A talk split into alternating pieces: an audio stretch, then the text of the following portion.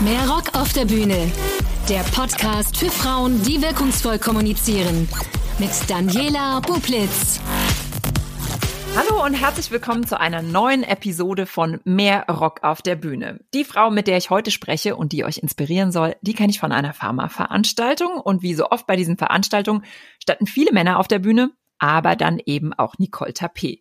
Nicole ist Geschäftsführerin der MCG Medical Consulting Group, eine Healthcare-Agentur, die seit über 20 Jahren integrierte Kommunikationskonzepte im Healthcare-Markt umsetzt. Sie beschäftigt sich also beruflich mit Kommunikation, aber gleichzeitig muss sie auch alles liefern, was mit ihrer Geschäftsführerin-Position verbunden ist. Sie muss pitchen und Kunden gewinnen, die Agentur nach außen vertreten, sich selbst vermarkten, Vorträge halten, Mitarbeiterinnen führen und wie sie das macht und wie viel weibliche Redekunst sie dabei anwendet und was wir alle von ihr lernen können, das will ich Sie heute fragen. Hallo Nicole. Hallo. Ja, tatsächlich sprechen wir ja heute zum zweiten Mal, denn die Technik hat uns äh, einen Strich durch unseren wundervollen Podcast vor, ja. ich glaube, es war zwei Wochen äh, ge geschnitten. Und ähm, dann waren wir sehr lange sehr traurig, mussten in uns gehen und jetzt haben wir, wir machen es neu und du hast ja gesagt, es wird auf jeden Fall besser. Ja, auf jeden Fall. Also schön, dass wir nochmal neu starten. Kannst du uns zu Beginn einfach mal erzählen, wie so dein beruflicher Werdegang verlaufen ist bis hierher? Ja, genau. Also äh, tatsächlich war das Thema Kommunikation gar nicht unbedingt das, äh, was ich von Anfang an vor Augen hatte. Ähm, ich war immer sehr medizinisch orientiert. Ich wusste, ich will irgendwas in Biologie, Medizin, irgendwie sowas machen und äh, habe dann auch so meinen Medizinertest sogar gemacht und äh, äh, ja dann habe ich aber gedacht, ah nee, an Leichen rumschnibbeln vielleicht doch nicht. Was gibt's da noch? Ich bin auf jeden Fall im Endeffekt bei äh, der Ökotrophologie gelandet, also den Ernährungswissenschaften und wollte damit eben auch ursprünglich tatsächlich in die Klinik gehen und während meines Studiums, ich glaube, das war direkt zweites Semester oder so, kam dann aber eine Gesundheitsreform, äh, die das Thema Ernährungsberatung in den Kliniken massiv eingeschränkt hat. Da dachte ich, hm, okay, super, studier mal weiter, hoffen wir mal, es ergibt sich irgendwas Neues und das hat es auch, weil ich habe nämlich dann durch Zufall einen Job in einer PR-Agentur bekommen, die ähm, sich um äh, ja, Ernährungsthemen äh, mit Ernährungsthemen beschäftigt hat. Und ähm, das, äh, also gekommen ist das ganz wirklich, wie ich schon sage, echt durch Zufall. Ich war auf einer Party, einer hat meine Freundin gefragt, äh, sag mal, hast du ein Auto? Und sie hat gesagt, nee, hier, aber meine Freundin Nicole hat eins, wieso? und dann kam ich halt dazu und sagte, was, was, was, worum geht's? Ich dachte, hier müsste irgendjemand irgendwo hinfahren. Und dann war das aber ein Jobangebot, eben aber in einem kleineren Örtchen, wo man eben nicht einfach so mit öffentlichen Verkehrsmitteln hinkam. Und es war eine PR-Agentur. Und dann habe ich gedacht, ja gut, sagt mir jetzt erstmal nichts, aber geh mal hin. Geld verdienen muss man ja immer. Und äh, ja, dann war ich da und äh, habe dann so ganz langsam so ein bisschen Einblick bekommen in das Thema und habe eben auch festgestellt, dass da ein paar ganz spannende Punkte dabei sind. Ähm, habe dann auch beschlossen, dass das mein Thema sein könnte und habe nach dem Studium dann auch direkt äh, ein Traineeship gemacht, ähm, da dann auch wirklich im Bereich Healthcare-Kommunikation, weil es war für mich immer klar, dass ich diesen medizinischen Aspekt auf jeden Fall mitziehen muss. Und ähm, habe äh, ja mich da, glaube ich, ganz gut gemacht. Das hat sich dann gezeigt, dass ich da ein bisschen Talent habe. Und dann habe ich mich da so durchgewuselt und alle äh, Stationen äh, absolviert und äh, hatte dann eben das große Glück, äh, auch eine Unit aufbauen zu dürfen, die den PR-Bereich und später auch Social-Media-Bereich von äh, der Agentur Antwerpes, das ist auch eine sehr große Healthcare-Agentur in Deutschland, und war dann am Ende dort auch dann fünf Jahre im Vorstand. Da sind wir sicherlich schon bei dem Punkt, der jetzt für Frauen nicht ganz so typisch ist und bin jetzt seit zweieinhalb Jahren bei der MCG Medical Consulting Group als Geschäftsführerin tätig. Mhm. Ich wollte gerade sagen, du hast das so so nonchalant, ja, und da habe ich mich ein bisschen durchgewuselt und ich glaube, ich war ganz gut. Hm, dann war ich im Vorstand und jetzt äh, bin ich Geschäftsführerin. Was glaubst du, ähm, sind deine Stärken? Wie hast du es so weit gebracht? Hm, ich glaube, da spielen ganz, ganz viele Faktoren mit rein. Also natürlich muss man ein gewisses Talent für den Job haben. Also das ist so ein bisschen die Basis. Man kann sich sehr, sehr viel aneignen, aber wenn das nicht in bestimmten Poren des Körpers schon mit drin ist, dann ist es, glaube ich, sehr, sehr viel schwieriger. Also wie gesagt, Talent ist sicherlich ein erster wichtiger Punkt. Äh, ich glaube, für mich war es auch ganz wichtig, dass ich bei meiner alten äh, Liebe geblieben bin, dass ich also wirklich mich für den Healthcare-Bereich entschieden habe, weil ich glaube, würde ich jetzt PR für irgendwas nicht medizinisches machen, ähm, ja, würde, würde mich das nicht so äh, begeistern und ich könnte es nicht mit dem Enthusiasmus machen, der eben einem auch weiterhilft, weil ich glaube, das ist der nächste Punkt. Man muss so eine Begeisterungsfähigkeit dabei haben, man muss da richtig Bock drauf haben und Lust drauf haben. Das merkt dann ja auch das Gegenüber und dann wird auch die Arbeit schöner für einen selber und die Ergebnisse besser für die anderen. Ähm, und äh, ja, gut, dann braucht man natürlich äh, Durchhaltevermögen, Organisationstalent, äh, Eigeninitiative etc. pp. Ähm, und ich glaube, und da sind wir so ein bisschen ja im Thema deines Podcasts, als Frau äh, muss man auch, glaube ich, eine gute Mischung finden zwischen sich etwas zutrauen und aber auch von anderen lernen und die auch respektieren und mit ihnen wachsen. Mhm. Und ich glaube, die, die Mischung ähm, hat bei mir ganz gut funktioniert. Ich hatte auch das große Glück, ähm, auch tolle Chefs und Chefinnen zu haben, ähm, von denen ich also nicht nur lernen konnte, sondern die mich auch wirklich gefördert haben, die also erkannt haben, dass, dass da vielleicht Potenzial in mir steckt und das auch wirklich äh, wertgeschätzt haben. Das ist ja auch nicht immer gegeben. Und äh, das hat mich auch natürlich sehr, sehr nach vorne gebracht. Und wie gesagt, man muss sich dann aber auch an der richtigen Stelle dann auch was zutrauen. Ähm, das äh, war am Anfang nicht unbedingt äh, meine Stärke, jetzt Risiken einzugehen. Das ist so nicht so mein Thema gewesen. Ähm, aber um wirklich voranzukommen, muss man das auch mal eingehen. Und es hat bei mir zum Glück ganz gut geklappt. Mhm. Ähm, welche Aufgaben sind mit dieser Position verbunden, die jetzt auch zu dem Thema des Podcasts passen? Ich habe vorhin schon gesagt, äh, ne, du musst, du musst pitchen, du musst Kunden mhm. gewinnen ähm, und ähm, dich selbst vermarkten. Also als Geschäftsführerin steht man ja noch mal mehr im Fokus, gehört ja auch ein Stück weit zu der Marke, zu der Agentur. Kannst du dazu noch mal ein bisschen was sagen, wie du dich in diese Rolle reingefunden hast und was vielleicht auch am Anfang noch ein bisschen schwer gefallen ist und wo du vielleicht auch ein paar Erfahrungen weitergeben kannst? Hm. Ähm, auch da würde ich so ein bisschen unterteilen, einmal in das Thema intern als auch extern, weil man steht natürlich in der Position, in der ich bin, auf diesen beiden Bühnen. Ne? Also wenn ich jetzt intern irgendwas sage, hat das natürlich eine ganz andere Dimension, als wenn es irgendein Mitarbeiter sagt. Das heißt, ich muss mir sehr viel genauer überlegen, wann ich wie was äh, kommuniziere. Und wir kennen alle das große Problem. Ich finde, ehrlich gesagt, gerade aktuell in der Situation jetzt mit Corona merkt man das äh, massiv, wie schnell Kommunikation missverstanden werden kann oder man da irgendwelche kleinen Fehler macht, die zu einem großen Problem werden. Und äh, das gilt sowohl in der internen als auch bei der externen Kommunikation, aber ähm, intern vergisst man das halt manchmal. Und ähm, da, da musste ich wirklich äh, lernen. Also jetzt nicht jetzt unbedingt in den letzten Jahren, aber als ich dann äh, Unitleiterin war ähm, bei Antwerpes, da musste ich schon ähm, mir erstmal bewusst machen, was es heißt, wenn ich etwas sage. Ähm, da habe ich tatsächlich von meiner damaligen Chefin ähm, auch wichtige Hinweise bekommen, weil wenn ich mich über jemanden geärgert habe, das hat man mir dann auch angemerkt oder angesehen oder manchmal habe ich auch was gesagt natürlich. Und ich habe dabei nicht immer darauf geachtet, wer war noch dabei. Also äh, stand vielleicht irgendwo um die Ecke, na gut, um die Ecke könnte ich jetzt nicht sehen, aber irgendwie im Raum noch jemand dabei, der äh, vielleicht den Kontext nicht kennt, äh, das deswegen anders einschätzen kann. Und ähm, ich hatte zum Beispiel einmal den Fall, dass ich mich halt über einen, einen, einen Mann, der eben eine andere Abteilung äh, geleitet hat, sehr geärgert habe und äh, habe das eben in einem Ra also ihm gegenüber auch geäußert. Und da waren aber eben auch andere dabei, jetzt nicht direkt in unserer Unterhaltung, aber in dem Raum, und äh, das hat dazu geführt, dass, dass von deren Seite auch eine gewisse Abneigung gegenüber diesem Mann kam, weil die einfach meine Sicht als, als äh, in dem Moment, also in dem kleinen Kontext, den die mitgekriegt haben, als äh, richtig wahrgenommen haben und äh, wie gesagt den Kontext nicht kannten und dann daraus Schlussfolgerungen über eine größere Dimension gemacht haben.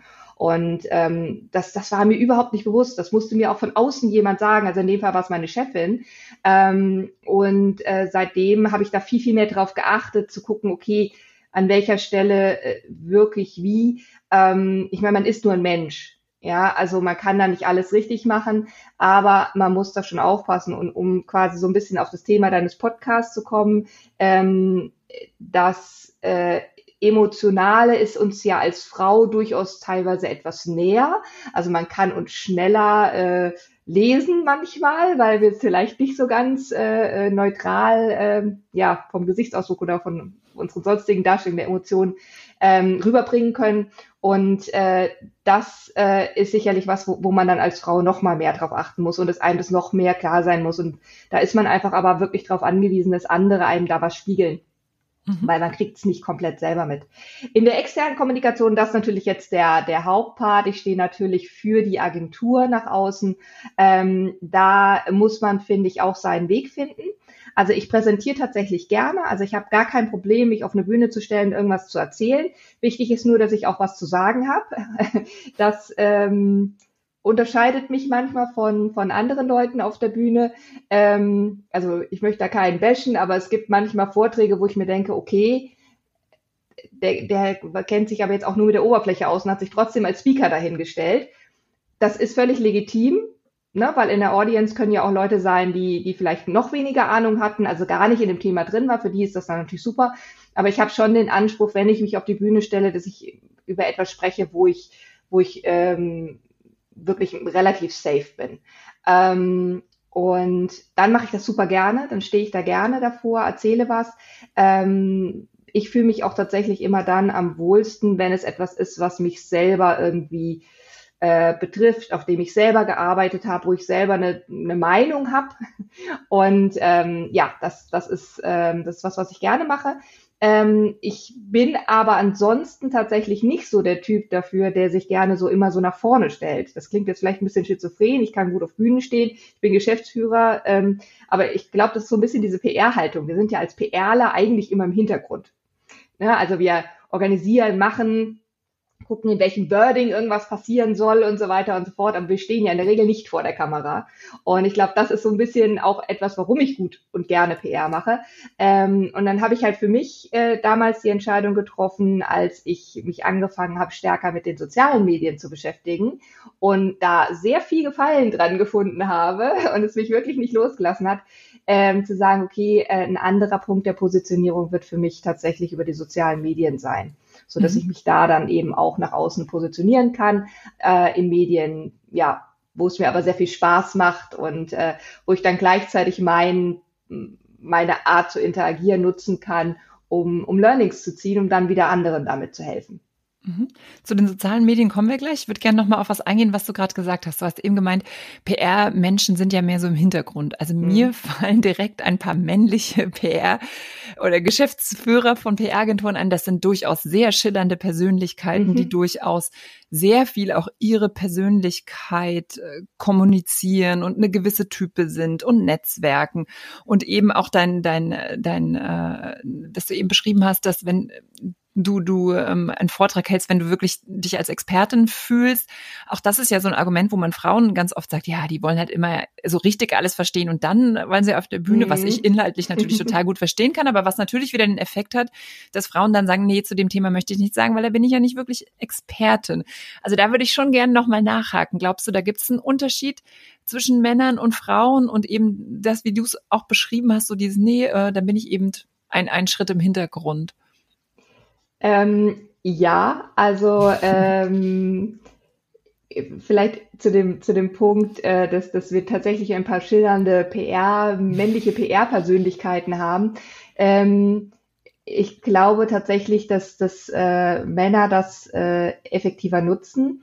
Ähm, ich kann gar nicht genau sagen, warum sich das so ergibt, aber wir haben gerade in der Healthcare PR haben wir einige ganz, ganz tolle ähm, Frauen, die äh, Agenturen zum Teil viele, viele Jahre geführt haben oder führen und, ähm, und äh, ja, unheimlich toll in ihrem Fach sind. Trotzdem habe ich die nie so extrem outgoing erlebt. Also ähm, ich, ich kann ja mal drei Charaktere vielleicht ein bisschen spiegeln. Ich hoffe, die sind mir nicht böse, wenn ich sie jetzt hier wirklich benenne. Ähm, aber ähm, äh, also zum Beispiel nehme ich immer meine, meine Chefin bei Antwerpes, also am Anfang, als ich bei Antwerpes angefangen habe, war die Tanja Antwerpes meine Chefin.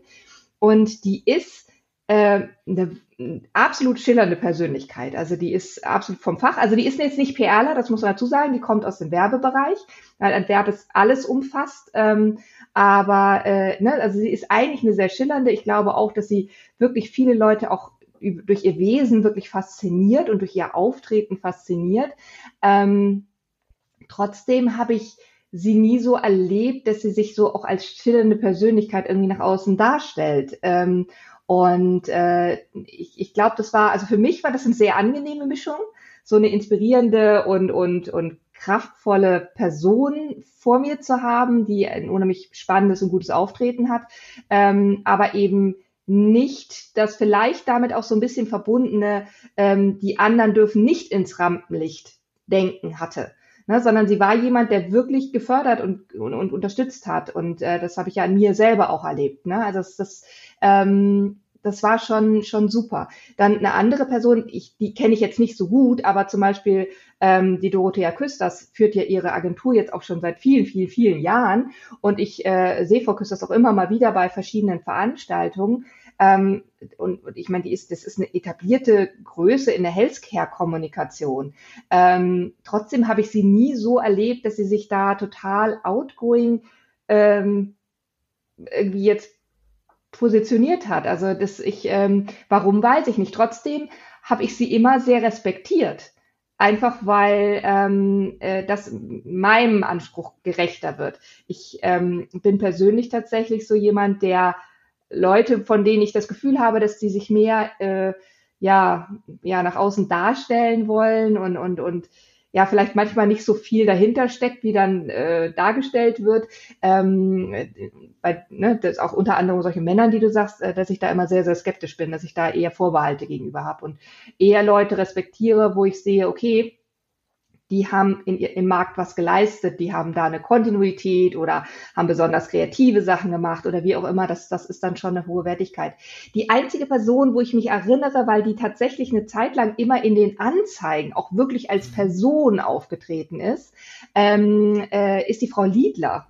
Ähm, das ist wenn ich jetzt, also gut, jetzt, ich habe nicht recherchiert, aber so rein, ne, was einem so in den Kopf kommt, ähm, ist das die einzige, wo ich das Gefühl habe, okay, die ist wirklich so als Person, als Einzelperson, ähm, so als Frau im Vordergrund und ähm, ja, das, das war, war die Frau, Frau Liedler, die aber auch jetzt nicht wiederum nicht äh, klassisch Werbung ist, sondern mhm. schon noch im Fokus, glaube ich, diesen werblichen ähm, Aspekt mitgebracht hat.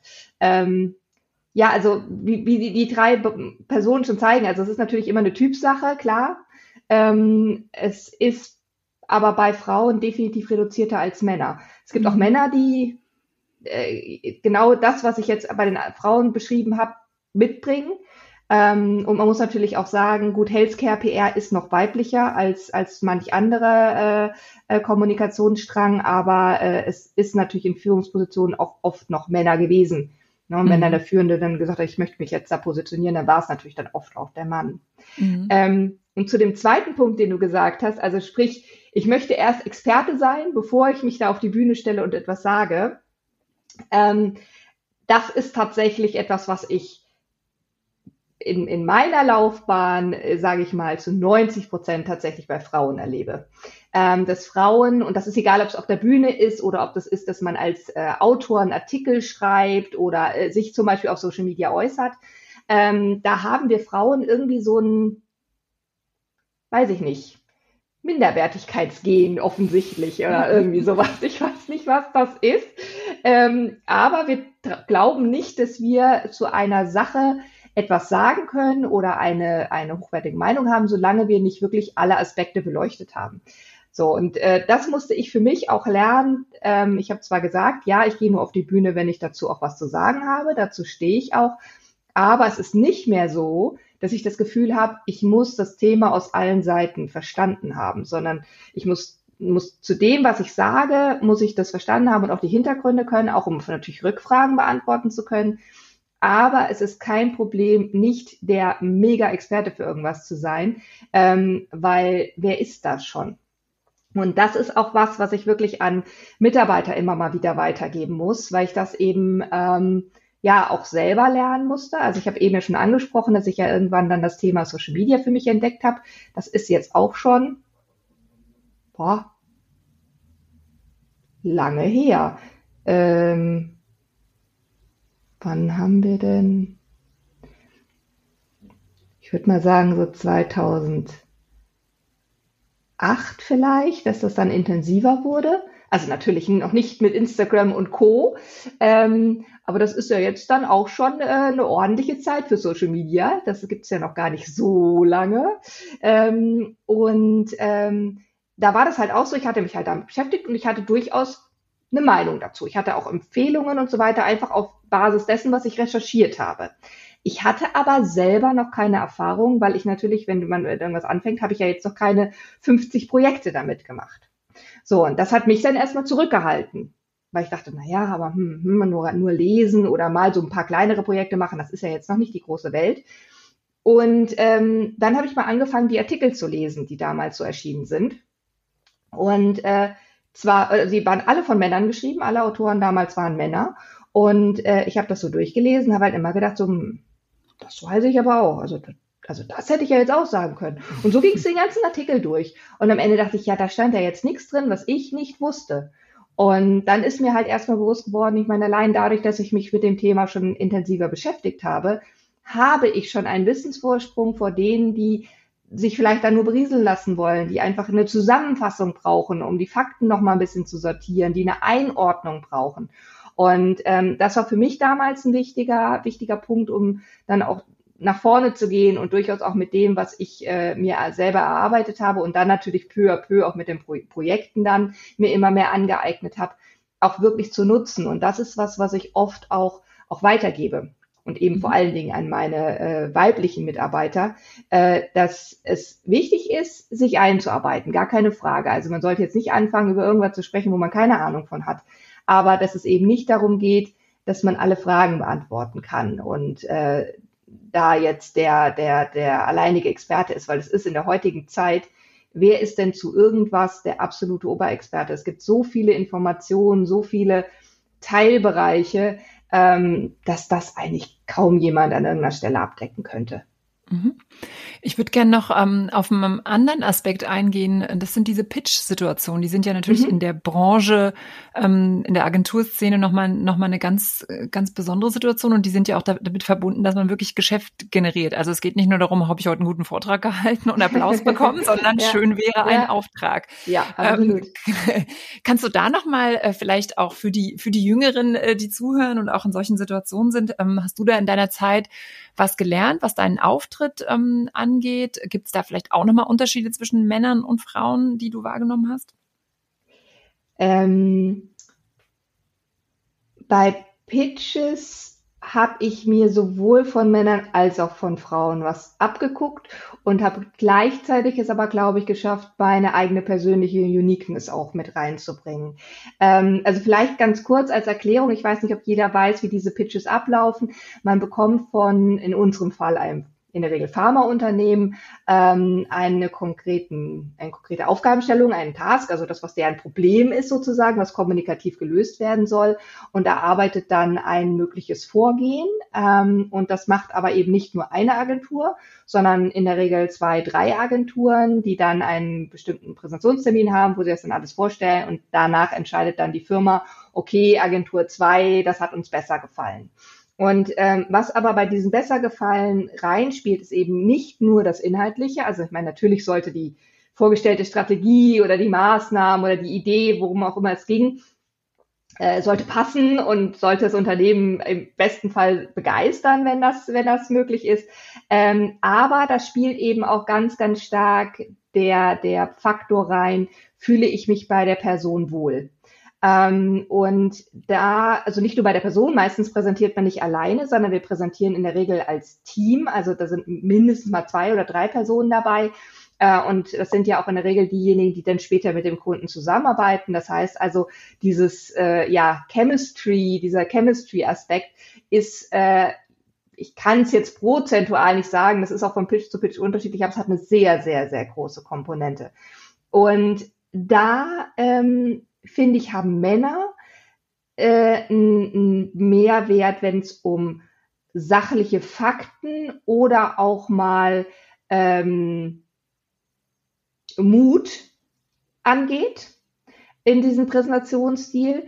Ähm, Frauen haben in der Regel ähm, eher einen, Bonuspunkt dadurch, dass sie, dass sie vielleicht äh, stärker begeistert oder äh, dadurch auch zeigen, mit wie viel Herzblut sie da reingebracht haben. Also ähm, warum sie bestimmte, also die gerade Begründungen sind bei Frauen oft auch durchaus persönlich getrieben im Sinne, dass man sagt, also an der Stelle haben wir uns ganz bewusst dafür entschieden, weil ähm, ich habe zum Beispiel das damals so und so mal erlebt oder ähm, äh, ich, ich, ich fühle ich fühl mich persönlich durch das und das besonders angesprochen. Also dass man sich selber da sehr, sehr stark mit reinbringt. Mm. Und beides finde ich gut. Ähm, äh, man muss da dann immer je nach, je nach äh, Gegenüber natürlich eine gute Mischung finden. Und man sollte als Frau, die eher emotional vielleicht äh, äh, präsentiert, also wie ich, also ich bin tatsächlich so jemand, der ähm, sehr fröhlich präsentiert, sehr, sehr, äh, also das, was ich präsentiere, habe ich ja in der Regel vorher erarbeitet und finde es logischerweise gut und dementsprechend komme ich dann natürlich auch mit, mit ganz viel ähm, Enthusiasmus da rein und, und würde mich natürlich mega freuen, wenn man zusammenarbeitet, eben nicht nur, weil es dann Geld bringt, sondern auch, weil ich diese eine Maßnahme super gerne umsetzen würde. Und äh, das ist was super Gutes. Das kommt auch, glaube ich, echt bei vielen gut an.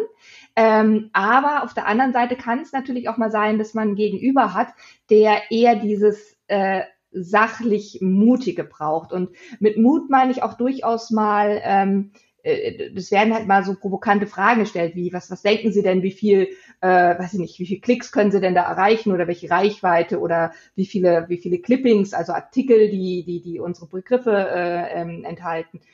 Und ähm, da tendiert man als Frau dann erstmal eher mal dazu, die untere mögliche Größe zu nennen, ähm, weil man sagt, okay, wenn ich die nenne, da bin ich hundertprozentig sicher, dass ich die erreiche. Mhm. Der Mann nimmt die obere Grenze von dem, was er weiß, was er erreichen kann. Mhm. Er weiß zwar auch, da muss man sich total auf den Boden setzen und muss vielleicht an der einen oder anderen Stelle auch Glück haben, aber er nimmt die obere Grenze. Und den Mut haben die wenigsten Frauen. Und mach, hast du, machst du das jetzt? Nimmst du jetzt die obere Grenze? Nein, nein, ich nehme die Mitte. Oben würde ich mich, glaube ich, nie, nie trauen. Also das ist wirklich sowas, das, äh, das ist nicht in meiner DNA verankert. Aber ich habe mir total abgewöhnt, mit dem Minimum zu gehen. Äh, okay. und damit safe zu spielen und zu sagen, okay, das, das kriege ich, weil ich das ganz klar erlebe, dass das nicht gewürdigt wird. Also der, der Gegenüber versteht nicht, dass wenn ich eine, also früher war es so, wenn ich eine Zahl genannt habe, dann konnte sich der Gegenüber komplett darauf verlassen, dass ich die auf jeden Fall erreiche und drüber liegen werde. Mhm so ist immer meine Denke gewesen. Und ähm, jetzt ist so, ich sage auch jetzt eine Zahl, aber es kann gut passieren, dass wir nicht drüber liegen, sondern dass wir diese Zahl erreichen. Punkt. Mhm. Und ähm, so ist im Moment mein Vorgehen. Also nicht mehr dieses Safe und dann diesen Zusatzbonus, aber wir schaffen sogar noch mehr, ähm, sondern es ist eher das, was wir wirklich, also ne, was wir hart dann erreichen können. Allerdings auch ohne diesen Plus Faktor noch mit, ja, und wenn man dann noch Glück hat und das und das und das dazu kommt, dann erreicht man natürlich noch mehr. Mhm. Ähm, sowas kann natürlich dann immer noch kommen. Mhm. Aber das musste ich mir echt antrainieren. Und ich merke das auch heute noch, wenn ich irgendwo ähm, Zahlen abgeben muss, äh, dass ich das wirklich diesen Schalter im Kopf noch immer bewusst umswitchen muss. Mhm. Ähm, und ähm, ja, das ist, äh, ja, wie gesagt, also ich glaube, also von meiner Erfahrung her ist das tatsächlich ein deutlicher Unterschied zwischen, mhm. äh, zwischen Mann und Frau. Ähm, natürlich auch immer abhängig natürlich von Erfahrungswerten und so weiter und so fort. Darauf basiert ja in der Regel auch so eine Einschätzung. Aber trotzdem, also das ist mhm. tatsächlich äh, da ein starker Unterschied, was das angeht. Und und glaubst du, dass das Gegenüber das wertschätzen und einschätzen kann? Also so, so ein Pitch äh, und auch andere Situationen sind ja so ein Stück weit auch ein Spiel. Und wenn du jetzt so eine Situation beschreibst, äh, der Mann sagt äh, die, die große Zahl, dann muss das mhm. Gegenüber ja auch sagen, okay, ne, die Wette ist angenommen. Also so, so stelle ich mir das jetzt irgendwie vor. Und, äh, und eine Frau, die dann irgendwie sagt, ah, ich, ich nehme jetzt das Realistischere, mhm. Ähm, glaubst du, dass das gesehen wird und dass, dass sich das auch vielleicht so ein bisschen geändert hat, dass es eben nicht mehr so total so eben nicht mehr so ein Wettbewerb ist, sondern ein bisschen sachlicher, ein bisschen äh, lieber lieber geerdeter, aber Kommunikation dann eben auch als Dienstleistung dann eher nochmal ähm, auf einer Sachebene eingeordnet wird? Hm, minimal. Also ich glaube, es ist immer noch ein ganz, ganz großer Teil dass wenn das wirklich der Parameter ist, an dem es später festgemacht wird. Ne? Also mhm. der Hauptpunkt ist immer natürlich noch das, was man präsentiert hat. Ne? Passt mhm. das oder passt das nicht? Gefällt das, gefällt das nicht? Der zweitwichtigere Punkt ist dann natürlich, wie gesagt, dieses Chemistry-Ding. glaubt man, dass man mit dem zusammenarbeiten kann oder nicht.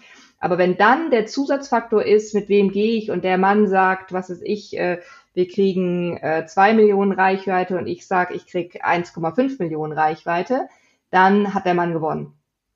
Ähm, das ist ähm, das ist so, Punkt. Also man, man hat tatsächlich als Frau dadurch eigentlich nur einen Nachteil ähm, in der Situation. Das, was heißt das Problem? Also de, der, mhm. der, der Nachteil wiegt sich auf, wenn es dann um die Umsetzung geht. Mhm. Weil ich glaube, also nehmen wir jetzt mal an, ich würde als Frau auch sagen, zwei Millionen, gewinne mhm. den Pitch. Dann habe ich als Frau und ich, äh, ganz wichtig, ne? Also ich will jetzt nicht verallgemeinern. Also es ist nicht alles, alle Frauen sind so und alle Männer sind so. Yeah. Aber wenn wir jetzt einfach mal von diesen Stereotypen ausgehen, von denen wir jetzt hier gerade sprechen, dann ist es, dann wäre es für mich so, dass ich mir die ganze Zeit ab Tag eins Sorgen machen würde, ob ich die zwei Millionen schaffe. Hm. Und ich hätte das die ganze Zeit im Kopf und ich würde mir die ganze Zeit Druck machen und ich würde die ganze Zeit auch unter diesem Druck arbeiten und ich persönlich arbeite eben nicht wahnsinnig gut unter Druck, sondern eher mit Spaß, mit mhm. äh, Enthusiasmus, mit Begeisterung etc. pp. Damit erreiche ich meine Ziele und nicht damit, dass, ah shit, jetzt müssen wir das noch und das, ah, wir haben immer noch nicht diese Zahlen, immer noch nicht und so weiter und so fort. Und ähm, das ist so ein großer Nachteil äh, in, der, in der Abwicklung, dass ich es trotzdem nie verändern würde, dass ich eben in mhm. dieser Präsentation zwei Millionen sagen würde. Ich bin mir nicht sicher, ob Männer sich den Druck nicht machen, weil kann ich ja nicht beurteilen, ich kann ja jetzt erstmal immer nur von mir sprechen, mhm. ähm, oder ob die bei denen das dann erstmal so, ja, jetzt fangen wir erstmal an und in einem halben Jahr gucken wir mal, wo wir stehen wäre ja eigentlich eine sehr gute Vorgehensweise, weil man dann immer noch vielleicht ein Jahr, ein halbes Jahr hat, weil meistens sind das ja so Jahresetats, ähm, um dann eventuell noch alle möglichen Schienen zu, also irgendwie Schräubchen zu drehen, um dann äh, das noch hochzupfeffern. Ähm, weiß ich nicht. Ich, das ist wahrscheinlich auch logischerweise Typsache, aber ähm, ja, also äh, für mich wäre es keine Option, das zu machen, obwohl es definitiv, wenn das das Quäntchen ist, an dem die Entscheidung hängt, ein Nachteil ist. Mhm. Hat ja aber vielleicht auch was zu tun mit dem, was wir jetzt aktuell immer hören, dass sich ähm, unsere Art zu arbeiten ändert. Also ich würde mal sagen, so wie ich die Agenturszene noch von vor Jahren kann, hat da ja immer sehr viel Druck geherrscht. Aber dass du so auch Mitarbeiter gar nicht mehr gewinnen, halten, binden kannst, ähm, wenn die unter so einem hohen Druck arbeiten. Also das wäre ja was pro Frauen. Ja, okay, ich habe vielleicht mhm. 500.000 weniger, aber dafür geht's uns allen besser. Also dieses, ne, weniger für am Ende mehr, mehr Lebensqualität, mehr nachhaltigeres Wirtschaften. Siehst du das auch? Ja, also da, da, da ist natürlich wichtig zu unterscheiden. Ne? Es ist ja nicht weniger Arbeit. Die Arbeit ist quasi die gleiche. Die Frage ist nur, welcher Druck ist mhm. zusätzlich im Kopf aufgebaut. Weil man muss schon sagen, also Agenturarbeit ist schon schon immer noch Stress. Also es ist jetzt nicht mehr das, was ich, also als ich angefangen habe oder vor allen Dingen, als ich zu Adverbes gekommen bin, ich meine, da war es auch schon besser, als es vorher war, aber da war ja dann auch sogar tatsächlich dann eine Werbeagentur, Digitalagentur und PR-Agentur unter einem Dach. Und äh, also da haben wir dann schon mal Pitch-Präsentationen so gemacht, dass, äh, dass wir irgendwie nachts um äh, zwei äh, oder drei erst fertig geworden sind und am nächsten Morgen um sieben Uhr im Zug stehen mussten, um dann den Termin wahrzunehmen. Mhm. Ähm, da bin ich auch froh, dass die Zeiten rum sind. ähm, wenn du aber jetzt zum Beispiel meine Trainees jetzt oder meine Junioren jetzt fragen würdest, ähm, dann finden die das immer noch ziemlich, ziemlich viel und stressig, was wir da machen. Wo ich mhm. natürlich jetzt im Vergleich äh, ist es natürlich quasi Paradies. Ähm, aber das Problem, was wir als Agentur haben, wir sind ja nun mal Dienstleister. Und ähm, viele Mitarbeiter, und das ist auch tatsächlich schwierig zu vermitteln, ähm, machen sich, machen sich einen Extremdruck, beziehungsweise man muss ganz ehrlich sagen, bei manchen äh, Kunden ist es auch so, dass, dass die Kunden auch wirklich nicht unbedingt ein partnerschaftliches Verhältnis mit den Agenturen führen. Wir haben, wir haben das große Glück, dass wir, ich würde mal sagen, bei der Großteil unserer Kunden ein sehr wertschätzendes Verhältnis haben. Aber auch da, wenn der Kunde intern Druck hat, ähm, dann geht das natürlich mit doppeltem Druck quasi an uns weiter. Ne? Weil der braucht dann irgendwas bis zum nächsten Tag und dann müssen wir das auch wirklich bis zum nächsten Tag fertig haben.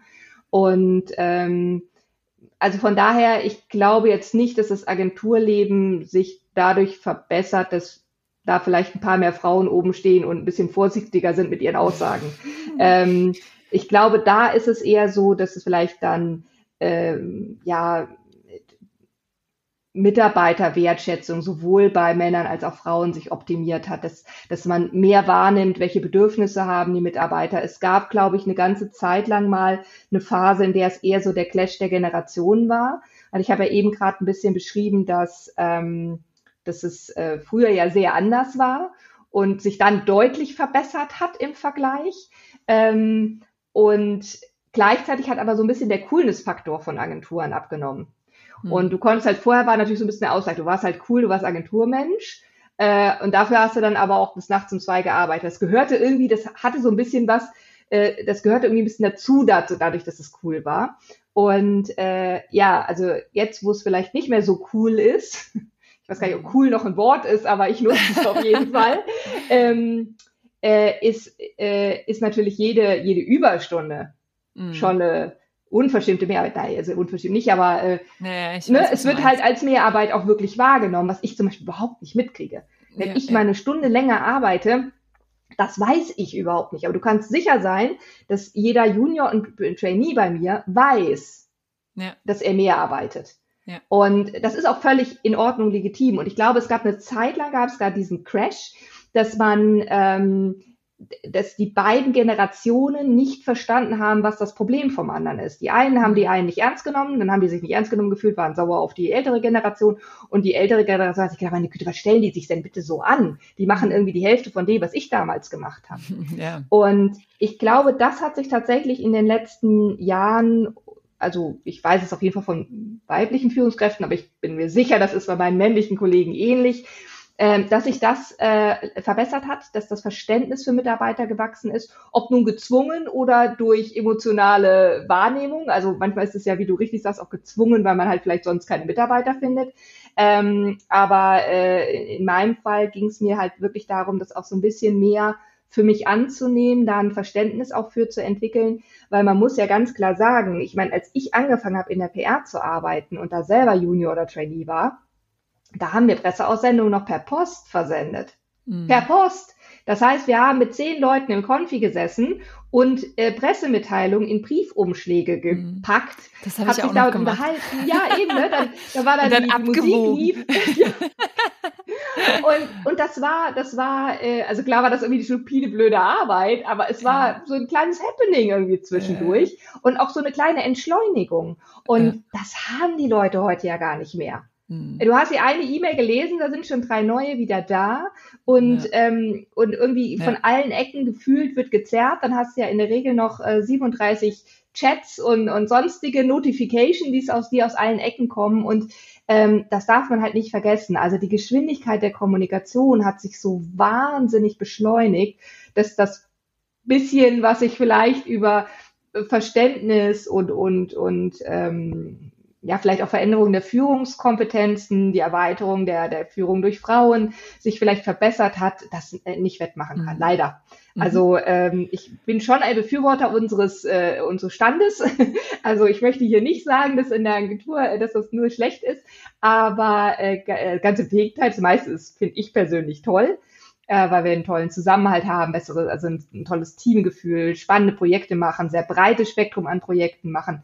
Ähm, aber die Taktung ähm, ist schon etwas, wo man sehr auch selber darauf achten muss, dass man, ähm, dass man gutes Projektmanagement macht, hat, dass man, ähm, also für sich selber, dass man äh, sich selber Freiräume einräumt und so weiter. Und das kann nicht jeder und auch nicht jede Führungskraft schafft es, jedem das gut zu vermitteln. Mhm.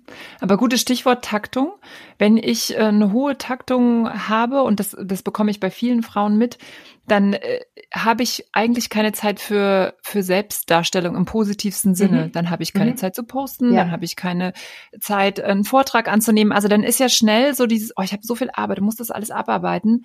Ähm, dann habe ich ja keine Zeit für die eigentlich äh, guten Dinge, wo ich dann wieder wahrgenommen werde. Und auf den Punkt würde ich jetzt auch äh, gern nochmal zurückkommen, was ja. da deine, deine Tipps sind. Wie kann ich es schaffen, in einem eng getakteten Alltag auch daran zu denken, dass meine Wirkung nach außen hin wichtig ist? Ja, ähm, also da tatsächlich glaube ich auch, dass Frauen wieder einen deutlichen Nachteil haben. Ähm, und zwar vor allen Dingen vor dem Grund, was wir vorhin so ein bisschen besprochen haben, ähm, dass Frauen erst eine gewisse Sicherheit brauchen, bevor sie sich äußern. Also ich selber hatte das, äh, das Beispiel, ich glaube, das habe ich beim letzten Mal auch gesagt, ähm, dass ich äh, irgendwie auf LinkedIn habe ich einen Post gelesen gehabt ähm, und hatte eine Meinung dazu. Hab schon das Kommentar fertig geschrieben gehabt. Es war abends auf der Couch. Ähm, und dann dachte ich, ich lese es einmal kurz meinem Mann vor, nur damit ich sicher bin, ist ja nicht völlig ein Mistschreiber. Eigentlich mehr, sage ich mal, von der Formulierung her, weniger vom Inhalt. Und äh, dann hat er den Inhalt, den ich geschrieben habe, aber anders interpretiert. Und das hat nicht dazu geführt, dass ich das Ding umgeschrieben habe, sondern es hat tatsächlich im Endeffekt dazu geführt, dass ich dann doch lieber nichts geschrieben habe. Weil ich dachte, ah, ja, selbst wenn ich das jetzt umformuliere, kann natürlich auch missverstanden werden. Ah, nee, nee, dann lieber nicht, zack, habe ich gar nicht gepostet. Und das ist etwas, was so wirklich symbolisch für genau den Faktor steht, den du gerade beschrieben hast. Also ähm, wenn ich zwischendurch schnell mal was machen muss, also auch zum Beispiel äh, auf eine Bühne springen und irgendwas erzählen, ich habe immer das Bedürfnis, dann vorher mir wirklich einen Tag zu nehmen, um die Folien ja zumindest mal vernünftig zu machen. Ähm, und ich glaube, Männer haben weniger ein Problem damit, quasi den gleichen Foliensatz, also exakt den gleichen Foliensatz, 37 Mal zu präsentieren. Ähm, das könnte ich persönlich gar nicht, weil ich spätestens nach dem dritten Mal selber gelangweilt wäre davon.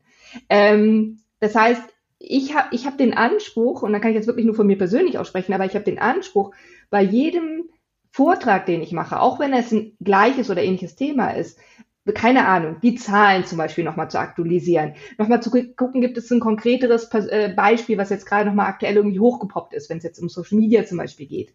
Ähm, aber im besten Fall sogar auch Inhalte und Bilder auszuteilen. Also für mich ist jede Präsentation ist, äh, ist ein neues Slide Deck.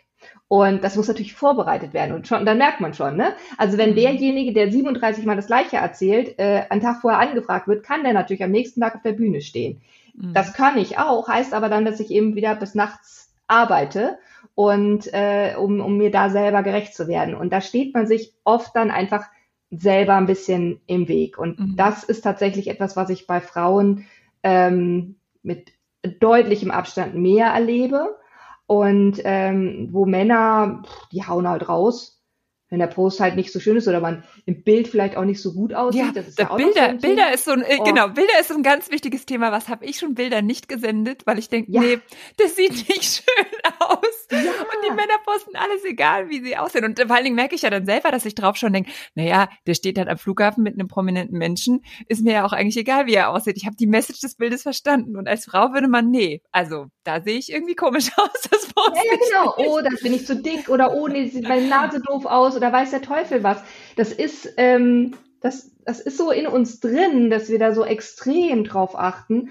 Und dummerweise ist es aber natürlich auch so, dass es schon äh, auch, was die Kommentare angeht, äh, je nachdem, welche Netzwerke und in welchem Zusammenhang man was postet, kriegt natürlich die Frau auch viel mehr Bodyshaming-Nachrichten, als es jetzt ein Mann tun bekommen würde. Also das muss man ganz klar sagen. Also es, es ist auch so, dass Frauen zu Recht da ähm, also nee, nicht zu Recht. Also man versteht, warum die Frauen diese Sorgen haben. Es ist aber eigentlich ein Unding, dass sie es haben müssen. Und ähm, da äh, ist es tatsächlich, also es, da, da sind so zwei Sachen. Also ich glaube, man muss sich manchmal auch einfach dann nehmen und sagen, so, und jetzt, jetzt poste ich das. Ähm, wir haben vorhin kurz gesprochen, ich hatte ja letztens tatsächlich so eine Insta-Story gemacht und da war ich tatsächlich überhaupt nicht. Ich war, ich, ich war der, der Tag war rum, ich war total fertig und das sah bei mir im Gesicht auch durchaus aus. Also ähm, ich hatte so ein bisschen, der Kajal war schon so ein bisschen unter die Augen gerutscht und hatte die Haare nicht irgendwie gestylt oder so irgendwas. Ähm, und ich habe ich hab jetzt Scheiß drauf, du, du sendest jetzt diese Story, die ist ja sowieso in 24 Stunden dann auch wieder weg. Und ähm, ich habe ich hab wirklich nur nette Kommentare gekriegt, also die sich auf den Inhalt meines äh, meiner Story bezogen haben. Und ich habe sogar eine ganz süße Nachricht von jemandem gekriegt, oh, wie schön, dich mal wieder zu sehen. Ne? Also jetzt Corona-bedingt sieht man sich ja nun mal nicht. Äh, mach sowas gerne öfter. Und ich so, oh wow, weil ich normalerweise in Stories halt eher mit Fotos agiere und nicht mit einem Video. Und das war halt jetzt als Video. Ähm, Und äh, das, das macht man aber viel zu selten. Und ähm, ich glaube, da ist es wichtig, also bei, bei Veranstaltungen habe ich halt den Trick, ähm, was ist das Trick? Das klingt jetzt so ganz abgefahren, aber äh, einfach ganz banal ähm, äh, eine andere Frau zu bitten, äh, Fotos zu machen, äh, während man selber auf der Bühne ist oder während man irgendwo ist, ähm, weil dann kann man sich, man kann sich auf seinen Vortrag ganz normal konzentrieren, man macht den, muss sich da keine Gedanken drum machen und der Frau aber auch auf jeden Fall mitzugeben, auch von mir ist auch ein Mann, aber der Person, die die Fotos macht, mitzugeben, viele Fotos zu machen. Weil wenn ich da nämlich eine gute Auswahl habe, irgendeins davon passt dann schon. Ja, also weil wenn man nur eins gemacht hat, dann ist es tatsächlich genauso. Dann steht man irgendwie ungünstig und der Bauch äh, sieht irgendwie siebenmal dicker aus, als er eigentlich ist und dann mag man es halt eben doch nicht posten. Ähm, das Schöne bei bestimmten Netzwerken ist aber ja auch, man kann ja auch äh, dann Fotos irgendwie mit Stickern bearbeiten und so. Das kann man ja dann über den Bauch drüber legen.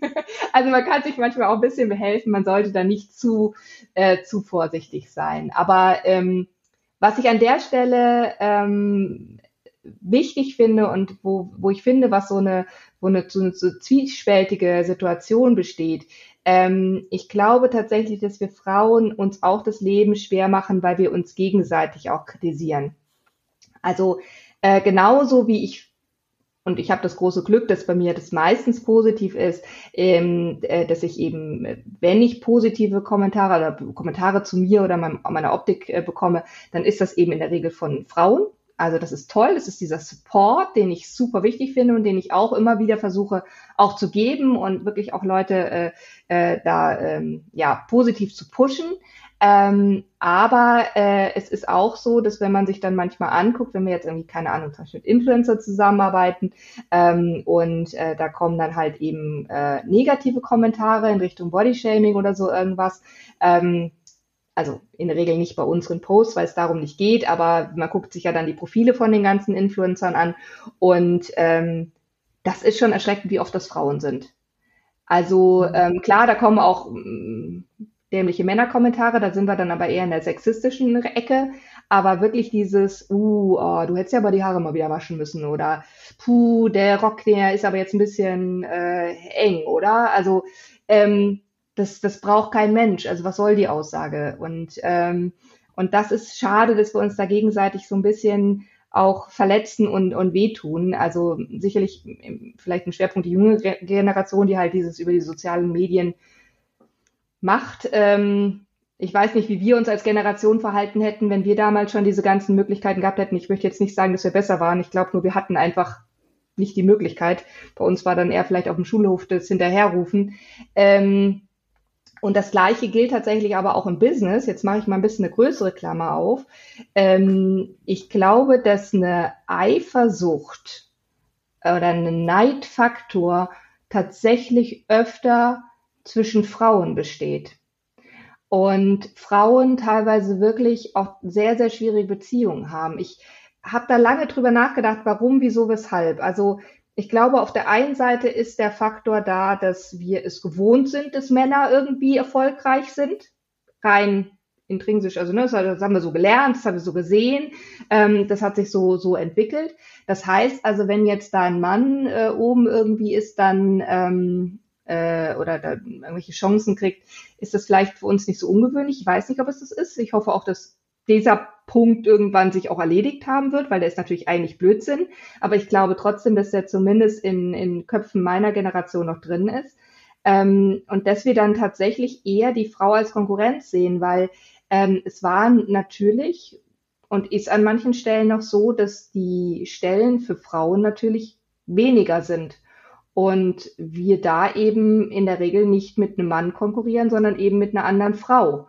Und ähm, ja, und wir können schon manchmal ziemlich bissig und fies werden. Und ähm, ich habe da, äh, also jetzt zum Glück jetzt nicht persönlich was erlebt, aber eben von der Seitenlinie mitbekommen. Und damit macht man sich ja dann eigentlich, also machen sich ja beide dann im Endeffekt kaputt. Also profitieren tut da in der Regel keiner davon, weil es irgendwie alle fertig macht. Und ähm, das ist etwas, wo ich hoffe, dass, dass der, der positive Spirit, der wie ich finde, in, gerade in den letzten Jahren angezogen hat. Also dass Frauen sich gegenseitig supporten, dass Frauen sich gegenseitig ähm, pushen und, und es toll finden, wenn andere Frauen im Mittelpunkt stehen und wenn andere Frauen Erfolg haben und äh, ja, also äh, vorankommen und, und, und Tolles zu berichten haben. Ähm, das hat, finde ich, enorm zugenommen und äh, in, in allen Generationen. Und das ist ein Trend, von dem ich hoffe, dass der sich noch weiterzieht und dass wir noch viel, viel mehr lernen, ähm, dadurch dieses Networking, wo Männer uns definitiv voraus sind, ähm, noch, noch weiter zu stärken und da einfach noch, noch viele Schritte weiterzukommen. Mhm. Hast du dafür auch noch mal ein paar praktische Beispiele oder Empfehlungen, wie wir uns ähm, mehr supporten können und das auch sichtbar machen? Also wenn ich jetzt mhm. zum Beispiel an LinkedIn oder sowas denke, da, mhm. da kenne ich auch äh, in meinen Netzwerken so dieses, äh, ihr Frauen, ihr könntet doch mal meinen Artikel liken. Und man macht, ich, ich, ich, ich versuche mich auch zu disziplinieren und zu sagen, stimmt, ich habe es gelesen, dann kann ich doch eigentlich auch ein Like geben. Warum mache ich das eigentlich nicht? Also ist eigentlich egal, ob Mann oder Frau. Ähm, aber, aber was, was braucht's da von uns mehr oder was ist vielleicht auch so, so eine echt von dir ganz praktische Empfehlung, ähm, dass dieser Support, den du gerade auch so eingefordert hast, dass mhm. der auch sichtbar wird? Ja, ähm, ja, ich weiß nicht, vielleicht sind wir Frauen da tatsächlich kritischer, bevor wir unser Leid geben. Ich, ich, ich weiß es nicht. Also es muss nicht einfach nur so was sein, wo wir sagen, oh ja, das war interessant zu lesen, sondern dass ich stimme der, der Message voll und ganz zu oder so, als, als würden wir eine Unterschrift runtergeben, so nach dem Motto.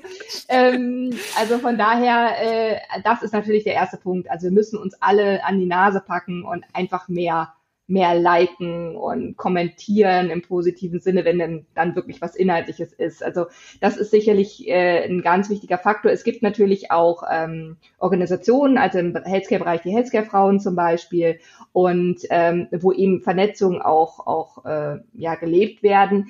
Ähm, es ist, glaube ich, bei uns nicht ganz so, so, so stark drin. Ähm, wir haben halt eher so dieses Freundinnen-Family-Netzwerk, was für uns, glaube ich, sehr wichtig ist, auch um uns zu stabilisieren, um uns auch einen Ausgleich ähm, zu geben und ähm, dieses, die, dieses Netzwerk mit Leuten, mit denen ich nicht befreundet bin, das ist, glaube ich, äh, nicht so ganz typisch für Frauen. Also ich glaube, also Männer haben vielleicht dann weniger Freunde, jetzt sage ich mal, also echte Freunde. Die haben halt mehr so ihre Geschäftspartner, Kollegen, Leute, die sie halt irgendwie da kennen und so, dann quatschen sie mal mit denen, das machen sie auch gerne und daraus ergibt sich dann direkt irgendwie was. Na, wenn ich immer mit den gleichen Freunden und mit meiner Familie rede, dann ist das zwar auch sehr wertvoll und ich liebe das, aber da wird sich seltener eine Geschäftsbeziehung draus ergeben. Ähm, das ist, glaube ich, schon auch so ein bisschen verankert und das muss man einfach manchmal bewusst durchbrechen. Und ähm, und auch da manchmal eine gewisse Selbstverständlichkeit mitbringen. Also zum Beispiel, wenn, wenn, wenn ich äh, eine, eine Frau kennenlerne, die, ähm, also ich eine Agenturchefin zum Beispiel, die habe ich jetzt einfach bei einem Event einmal kennengelernt und ähm, dann äh, äh, haben wir uns auf LinkedIn natürlich ver vernetzt und äh, ich finde auch, die macht mit ihrer Agentur, äh, UPIC heißt die, auch ganz, ganz tolle äh, Sachen, ist auch durchaus sehr Social Media affin und, und ja, ich glaube so, also vom Mindset her äh, habe ich das Gefühl, ohne dass ich sie jetzt großartig kenne, dass das irgendwie passt. Ähm, aber was ich total genial fand, ich habe die dann tatsächlich mal bei einer Veranstaltung wieder gesehen, habe sie erkannt. Ich habe sowieso schon so ein Problem mit Erkennen. Also hm. ich habe es nicht so, also ich kann Leute immer nicht so zuordnen. Ich, erkenne, ich erkenne, dass ich jemanden kenne, aber ich weiß dann oft nicht die Zuordnung. Also weder den Namen noch woher kenne ich die Person denn eigentlich. Sehr peinlich, aber das ist etwas, was echt bei mir nicht drin ist. Ähm, aber ich habe die halt erkannt. Ich konnte sie auch zuordnen. Ich wusste also, es ist diese Agenturchefin. Und wir sehen uns und haben uns automatisch, ich weiß jetzt nicht, ob sie das komisch war, aber es kam eigentlich von uns beiden, haben wir uns in den Arm genommen zur Begrüßung.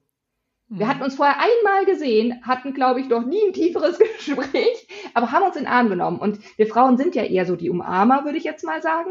Ähm, und das war für mich so ein Klick, wo ich dachte, ja, äh, also man muss jetzt nicht jeden umarmen, darum geht es nicht, aber es geht darum, das war in dem Moment, habe ich das als Wertschätzung empfunden und als ja, wir haben uns nicht nur auf LinkedIn verknüpft, sondern ich finde dich tatsächlich äh, äh, in Anführungszeichen gut. Also ich weiß, wer du bist. Ich weiß, dass du einen guten Job machst. Mhm. Und ich meine, jetzt interpretiere ich vielleicht ein bisschen sehr viel da rein, keine Ahnung. Aber ähm, äh, das ist, äh, das ist, glaube ich, was, was man sich viel häufiger zeigen muss. Und äh, das kann man eben natürlich, wenn man sich trifft, geht das natürlich am einfachsten, indem man zeigt, ja, hier, ich habe dich wahrgenommen. Wir haben uns auf, auf der Veranstaltung auch quasi gar nicht mehr gesprochen. Ne? Also das war gar nicht so nach dem Motto, weil dann war ich da und da und sie war woanders und so, das, äh, das darum ging es gar nicht. Aber seitdem nehme ich ihre, ihre Posts zum Beispiel auf LinkedIn viel mehr wahr und versuche auch, ähm, äh, wenn ich die halt wahrnehme, dass ich dann auch wirklich auch like oder wenn es irgendwas ist, dann auch zu teilen und so. Und ähm, ich habe mir wirklich angewöhnt, es gibt nur einen einzigen, eine einzige Art von Content, den ich bewusst nicht teile, auch wenn ich ihn gut gemacht finde und wirklich toll. Äh, das sind Stellenanzeigen. also sprich, wenn die jemanden suchen, der quasi von der Stellenbeschreibung bei mir arbeitet. das teile ich nicht. Mhm. Ähm, auch wenn es blödsinnig ist, aber das ist so das Einzige, wo ich gesagt habe, nee, das teile ich nicht, das like ich nicht. Ähm, aber äh, das ist dann auch fair enough, wenn sie das dann bei meinen logischerweise auch nicht machen. Aber bei allem anderen wenn das irgendwie eine Wertigkeit ist oder äh, dann hat die hat die jetzt äh, so eine zusätzlichen ja so eigentlich eine zusätzliche Firma gegründet äh, in einem Bereich, in dem wir durchaus auch tätig sind. Also wo wir eigentlich durchaus bis zu einem gewissen Grad Konkurrenten sind. Aber ich finde, sie hat da einen schönen Ansatz gefunden und sie macht es sehr sehr konsequent und das kann ich auch liken. Das finde ich gut, das kann ich mhm. unterstützen. Und das, glaube ich, muss man aber auch erst lernen. Und das kann man, glaube ich, nur lernen, wenn man bis zu einem gewissen Grad mit sich selber zufrieden ist und in sich eine gewisse Zufriedenheit auch gesettelt hat. Ähm, weil wenn man immer sich dann dagegen misst oder immer diesen, diesen Konkurrenzgedanken hat, dann wird einem das immer sehr, sehr schwer fallen. Wenn man aber sagt, okay, das ist meine Spielwiese hier und äh, da, da, da mache ich meine Sachen und ich finde auch, dass ich die gut mache und ich im besten Fall kriege ich auch immer mal wieder von irgendjemandem dafür äh, äh, ja, Lob oder Wertschätzung oder wie auch immer. Ähm, äh, dass ich dann damit so zufrieden sein kann, dass ich allen anderen ihre, ihre tollen Leistungen und so weiter auch wirklich nicht nur gönnen kann, sondern das auch wirklich öffentlich äh, unterstützen kann. Mhm. Und das, das ist schon eine hohe Kunst, finde ich. Das also, finde ich jetzt, äh, ja, das, äh, ich wollte gerade sagen, das finde ich jetzt wirklich äh, eine, eine unfassbare Essenz. Und ich muss natürlich nachhaken, wie findet man diese Zufriedenheit? Oh, äh, schwierig und die ist auch nicht immer durchgängig da, das muss man ganz klar sagen. Also man wird immer wieder Phasen haben, in denen man, keine Ahnung, dem ein Business wegbricht oder äh, ganz viele Mitarbeiter auf einmal kündigen und dann wird es immer mal wieder sein, dass man, dass man sich hinterfragt, was gut ist. Also man sollte sich sowieso öfter hinterfragen, aber dass man sich nicht nur hinterfragt, sondern dass man auch dann wirklich wieder an sich zweifelt und, und an, an dieser an dieser dieser Zufriedenheit mit sich und, und, und dieser, dieser Gelassenheit und Ruhe, was auch andere angeht.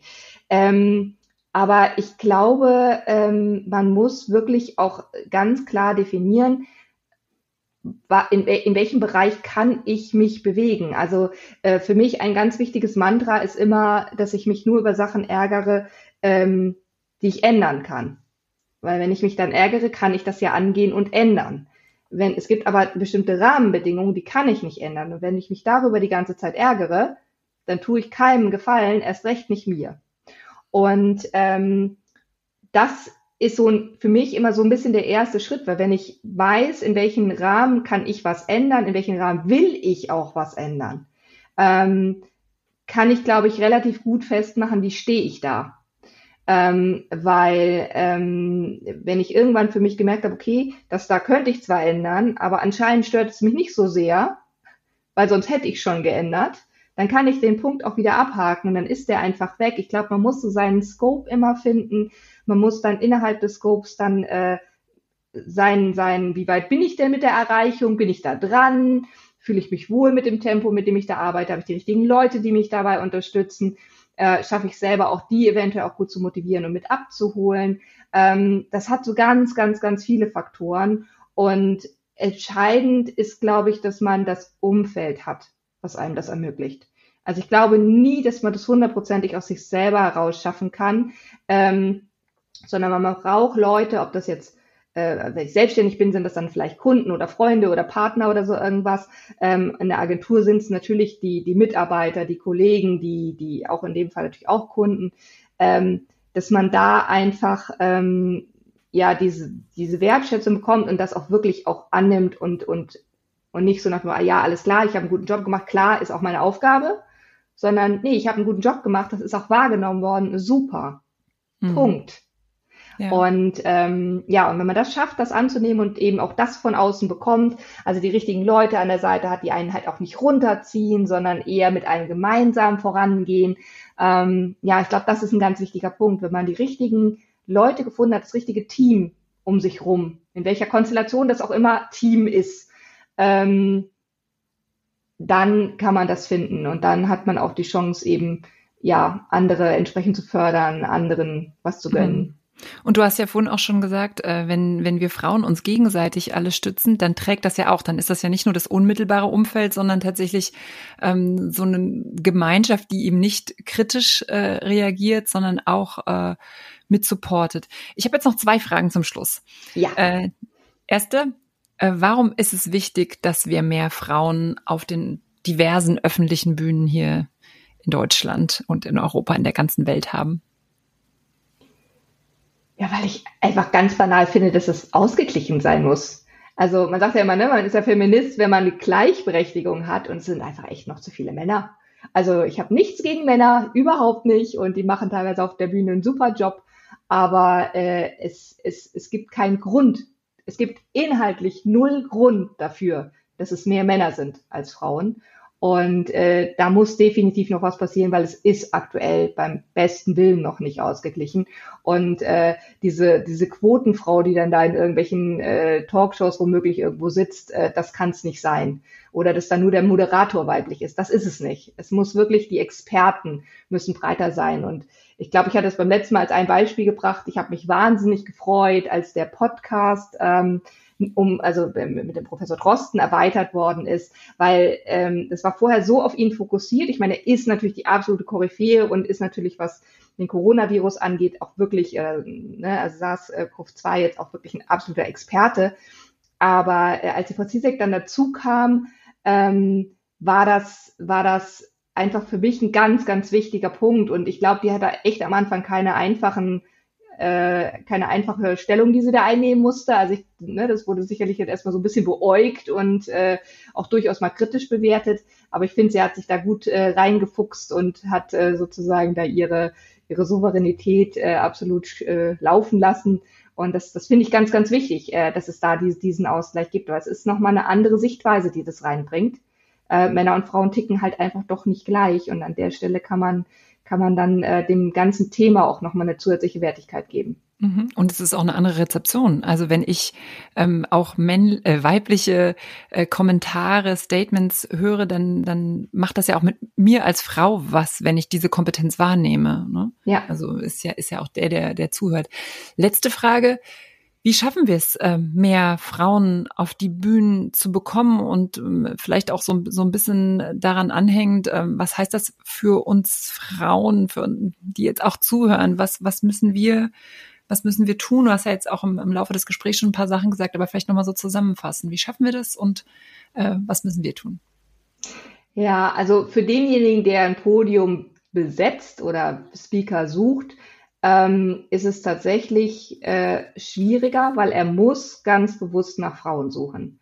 Er wird im ersten Moment mehr Männer finden und dann sind unter den Personen, die er da hat, insgesamt sicherlich zwei besonders gut geeignet und die Wahrscheinlichkeit ist dann natürlich sehr, sehr hoch, dass diese zwei Männer sind. Ne, wenn von den 20, die er gefunden hat, äh, irgendwie nur drei Frauen sind. Ähm, das kann man dann auch keinem vorwerfen. Das heißt also, die, die, äh, die, die Leute, die das organisieren, die würde ich bitten, vielleicht im ersten Schritt tatsächlich ganz bewusst nach Frauen zu suchen, damit die 20, die sie dann zur Auswahl haben, dann vielleicht auch 10, 10 sind und dann, äh, wenn dann immer noch am Ende zwei Männer rauskommen, ist das natürlich absolut fein. Vielleicht kommen auch mal zwei Frauen raus oder im Idealfall eben auch die Mischung.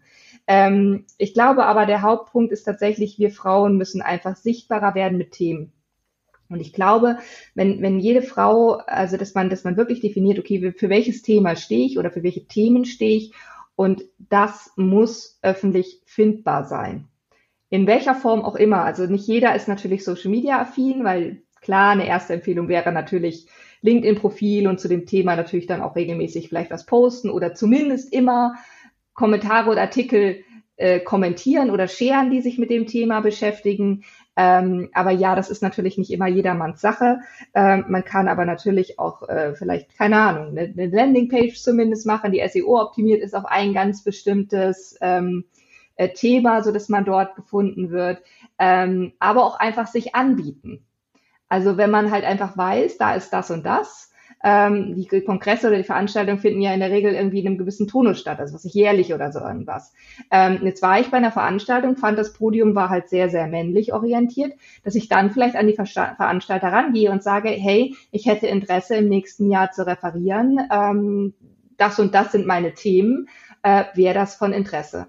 Ähm, also ich befürchte tatsächlich, dass viel Aktion von uns Frauen gefordert ist.